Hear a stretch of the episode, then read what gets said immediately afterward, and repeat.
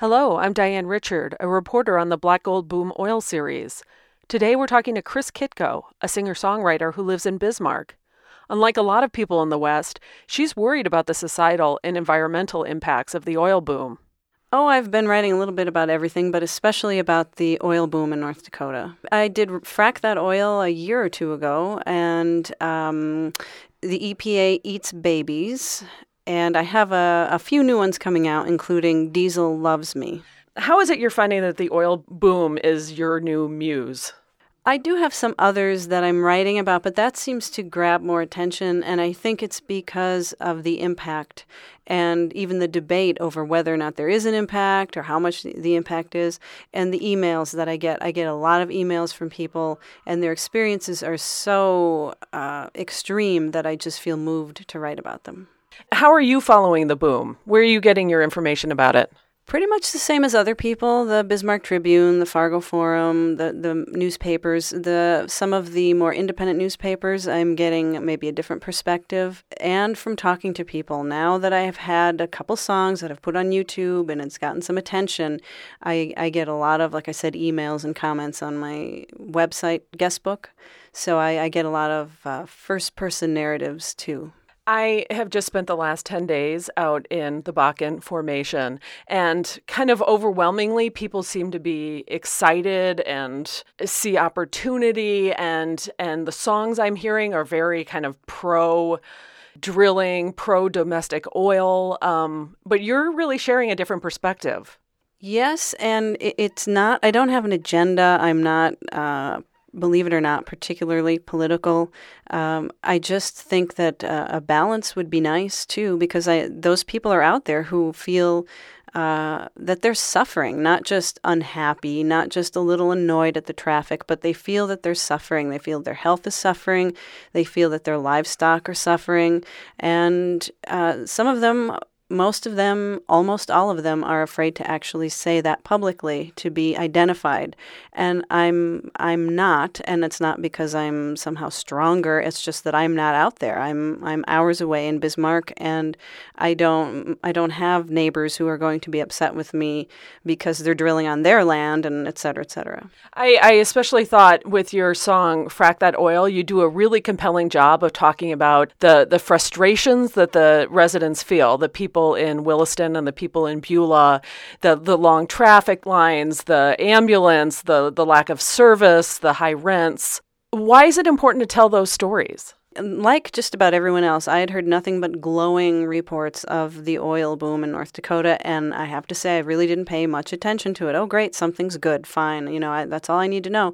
Then when I heard one person talking with such despair about her situation, I got on the internet and I started looking around, and I dug around, and it took many hours to find these stories. But I think because it was so hard to find them, that was part of my disbelief too. Why is it so hard to find these stories about this despair and this suffering? It needs to be brought forward, at least for a discussion. I don't have any illusions that I'm going to change everything with a song, or it's just a discussion that I think needs to happen. Oil and money make the town go round, and oil and money make the town go down, as long as the bus don't hurt us. Frack that oil in Dakota town. How many politicians does it take to screw a town like this? Didn't their mamas ever teach them any manners? If you break it, then you better find a fix. They turned our roads into deep potholes and tripled our family's rent. And if you can't pay, well, don't complain. At least you can afford a tent. Is there a way to do this responsibly? Well, that would take time and a little money. And God forbid the oil men should lose another quarter on the hicks in western North Dakota. Oil and money make the town go round, and oil and money make the town go down, as long as the bus don't hurt us. Frack that oil in Dakota town. infrastructure ready to rupture, but good old boys don't care. As long as they get big fat checks and they don't have to live there, they'll frack in Beulah, frack in Parshall, they'll frack Teddy Roosevelt too. And after they ruin your roads and tools and homes, they're gonna frack you. And unemployment here is the lowest in the nation, 'cause everyone works on the Bakken formation, and nobody's left to run the store. But all is fair in love and oil. Oil and money make the town go round, and oil and money make the town go down. As long as the bust don't hurt us, frack that oil in Dakota town. The boys on top got their fingers in the pot, so no one's keeping them in line. They can't wait to deregulate, and then they can frack us blind. They like to tell us, look at the surplus. They want us to think it's 'cause of them. But when they drill that rock, they're really lining their pockets with the oil and blood of Williston. And the ambulance is stuck behind a mile of trucks that won't pull aside. And there's no money to hire EMTs. If you get run over, take a number, please. Oil and money make the town go round, and oil and money make the town go down. As long as the bust don't hurt us, frack that oil, frack that oil. Oil and money make the town go round, and oil and money make the town go down. As long as the bust don't hurt us, frack that oil in Dakota town. That's Kris Kitko with Frack That Oil. You're listening to Prairie Public. I'm Diane Richard. One of the questions you raise in Frack That Oil is there a way to do this responsibly? And what do you think? Is there a way to do this responsibly? That is a really good question. I don't know. And the one thing I do like to tell people is I'm just somebody next door. I have a guitar and I have some opinions and I put them together and this is what happens.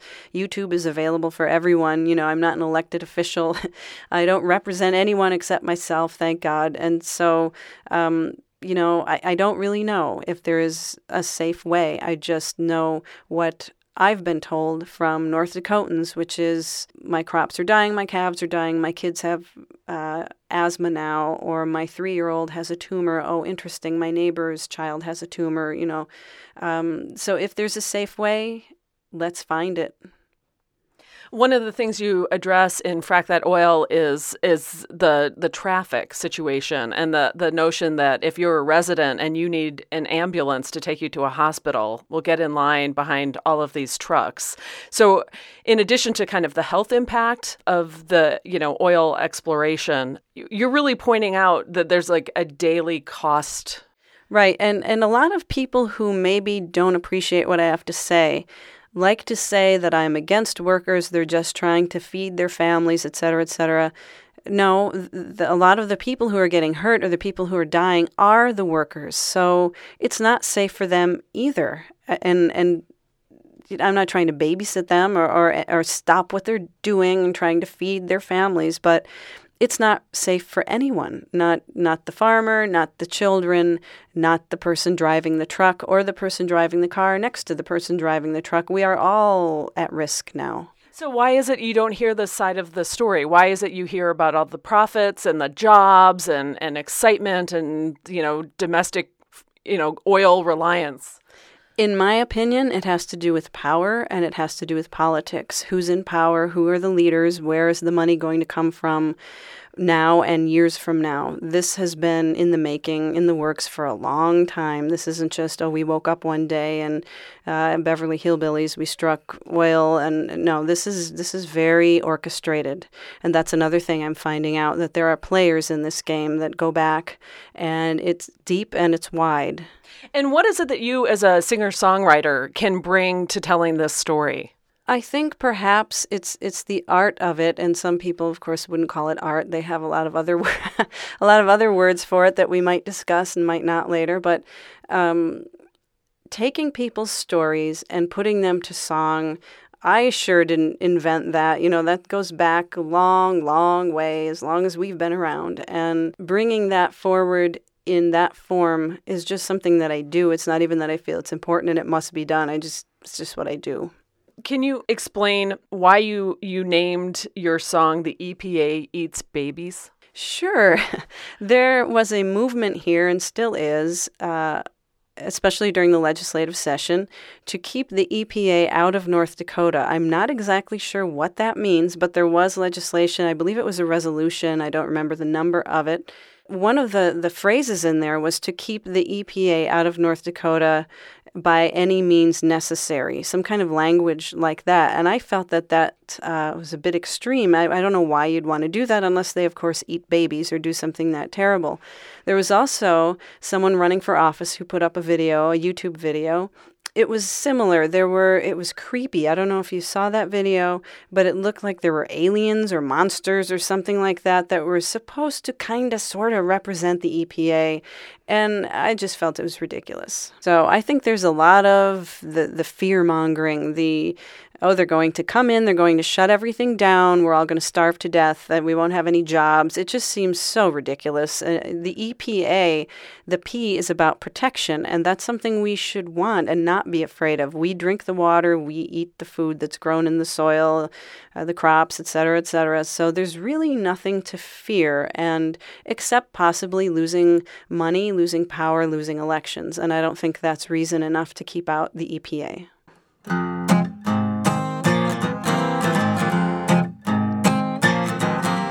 EPA's gonna eat your babies, take your jobs, rape your ladies, make the sky come crashing down on all your dreams.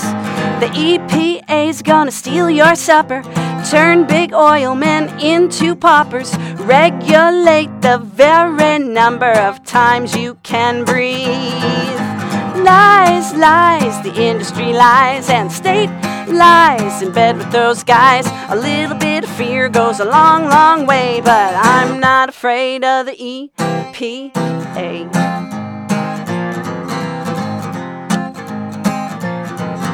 The EPA hates industry. They wanna ruin our economy. They'll fine you if you think dirty. They've got that much pull. The EPA's gonna hike your bills, freeze your income, cap all wells, force you into poverty. They're that evil. Lies, lies, the industry lies, and the state lies, in bed with those guys. A little bit of fear goes a long, long way, but I'm not afraid of the EPA.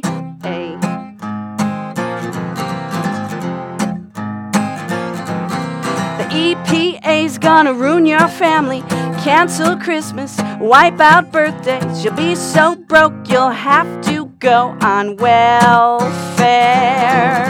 The EPA's gonna leave us hanging, stop all progress, send us backwards. I'm worried about the little guy, really, I swear. Lies, lies, the industry lies, and the state lies, in bed with those guys. A little bit of fear goes a long, long way, but I'm not afraid of the EPA. Lies, lies, the industry lies, and the state lies, in bed with those guys. A little bit of fear goes a long, long way, but I'm not afraid of the EPA. I'm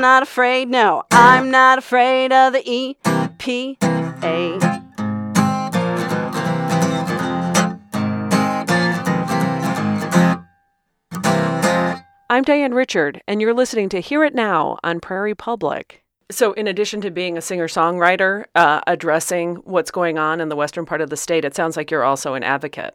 Yeah, some people try to call me an advocate or an activist, and I guess I would put another A word in front of that, which would be not what you're thinking, but accidental. I don't really mean to be an activist. I'm just writing these songs. And when people contact me and send me pictures of their rashes and things like that, I just can't put it away. I just feel like I need to say something, and whether if that's activism, fine. If not, whatever. I'm not too wrapped up in the terms. Why do you write these songs? I don't really know. I just write about whatever moves me. And I felt very moved by this when I heard about what people were going through. It just spoke to me. And I've written songs about domestic violence even before the most recent one that got a lot of YouTube hits. And I've written songs about racism and homophobia and sexism and things like that. I think it's just that this affects so many people on a local level that people have the image that I've picked this and this is the thing I'm writing about now to get attention. But I've been doing this for a very long time. Can you tell me about some of the reaction you've had to your songs addressing the oil boom of western North Dakota? Yes, I still daily receive email from people on both sides. Not that there are two sides only, but there are friendly emails and people wanting to contribute to Bakken Watch, although it's a very small organization with a tiny budget. It's we're not trying to take on the industry or anything like that. And people who want to hear more, they want to post their pictures of their suffering and whatnot. And I do get a lot from another perspective of people who aren't in support of what I do. And could I share a few of... Yeah, my inbox is a really interesting place to be. These are exactly from my email, but I just picked one of each type. So this effin' liberals, sorry, work scares you is a very common theme. I've been painted as a liberal who doesn't like to work, who's afraid of work, which is interesting because I will often work 12-hour days or 6 or 7 days a week. So, and they don't know me anyway, so how they would come up with this that I don't work thing is pretty interesting. You're an absolute effin' idiot. You should go home and hug your tree. So, of course, I went home and wrote a song about hugging trees. Let's see. You are an effin', we'll just say witch, who hates everything. Go play with your cat, which is actually a pretty good idea. So I did go play with my cat. That was what I needed. There are some who say any response is good response. What you're saying is provoking reaction. Maybe it's doing what a good folk song is supposed to do. Yeah, I don't mind these. I mean, it's not like I like them or I look forward to them, but I don't take it personally. It's a song and they're having a reaction to it and they're posting it. That's about it. And that's what I did. I heard about something, I put a song up and I posted it. So that's okay. And what keeps me going are the other kinds of, well, that keeps me going too, I have to admit. But why I do this is from maybe the other side of the story. I don't know if you'd like me to read any of those things, but after I came out with Frack That Oil, I got this response from someone who said, "Just viewed Frack That Oil. Super good job with that. You may be the answer I'm looking for.